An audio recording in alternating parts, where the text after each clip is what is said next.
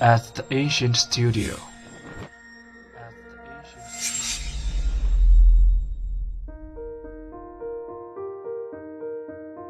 精作剧目，精作音乐，我们用声音说话。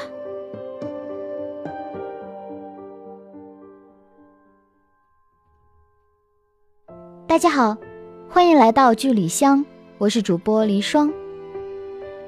天地之初，混沌朦胧。他失去了混沌之劫前三百年的记忆，忘记了他曾经最隐秘的爱恋。今天，我为大家推荐的是由韵若音闪出品的古风仙侠广播剧《上古》。接下来，让我们一起来听精彩片段。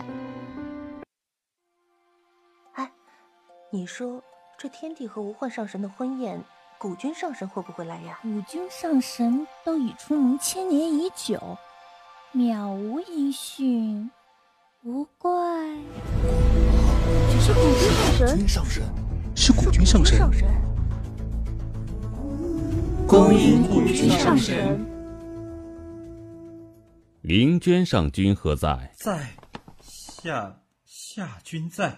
还请上君替我儿策下命格。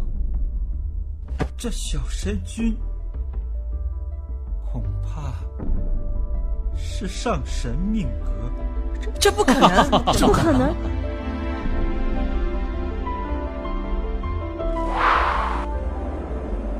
有劳众位先有为证，从此以后，吾而后持位居上神之位。天地为鉴。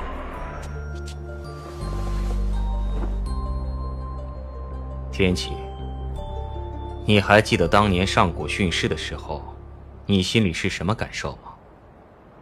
你只是听到他训世的消息，就能不管不顾的冲回上古界，与我和智阳大战。可是我，是亲眼看到他在我眼前，一点一点。一分一毫灰飞烟灭，他就站在我触手可及的地方，我却无能为力，什么都做不了。我枉活了千万载岁月，护了三苍生，护了上古界，却护不了他。所以，那时候你看到会上古界的我。是真想杀了我吗？一开始的确如此，可是天启，我们认识的岁月比三界延伸还要长久。如果上古和至阳都相信你有苦衷，我又凭什么不能相信？我并没有沉睡，六万多年时间，可以忘记很多事，也可以想清很多事。如今你还是不愿意将你灭三界的真正原因告诉我。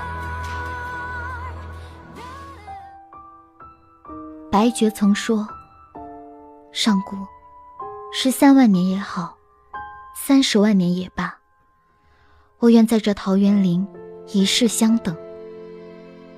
他未必是这世间最好，却是我眼中独一无二，无可替代。”无论过了多少年，换了多少个身份，白绝都始终守在上古身边。主播，我便想，他们之间究竟发生了什么，能让白绝如此坚持？是上古的美貌、才情，还是古灵精怪的脾性吸引了他？这种相许到白头的爱情，并不只是出现在小说中，我国从古至今，这些令人称颂的爱情故事数不胜数。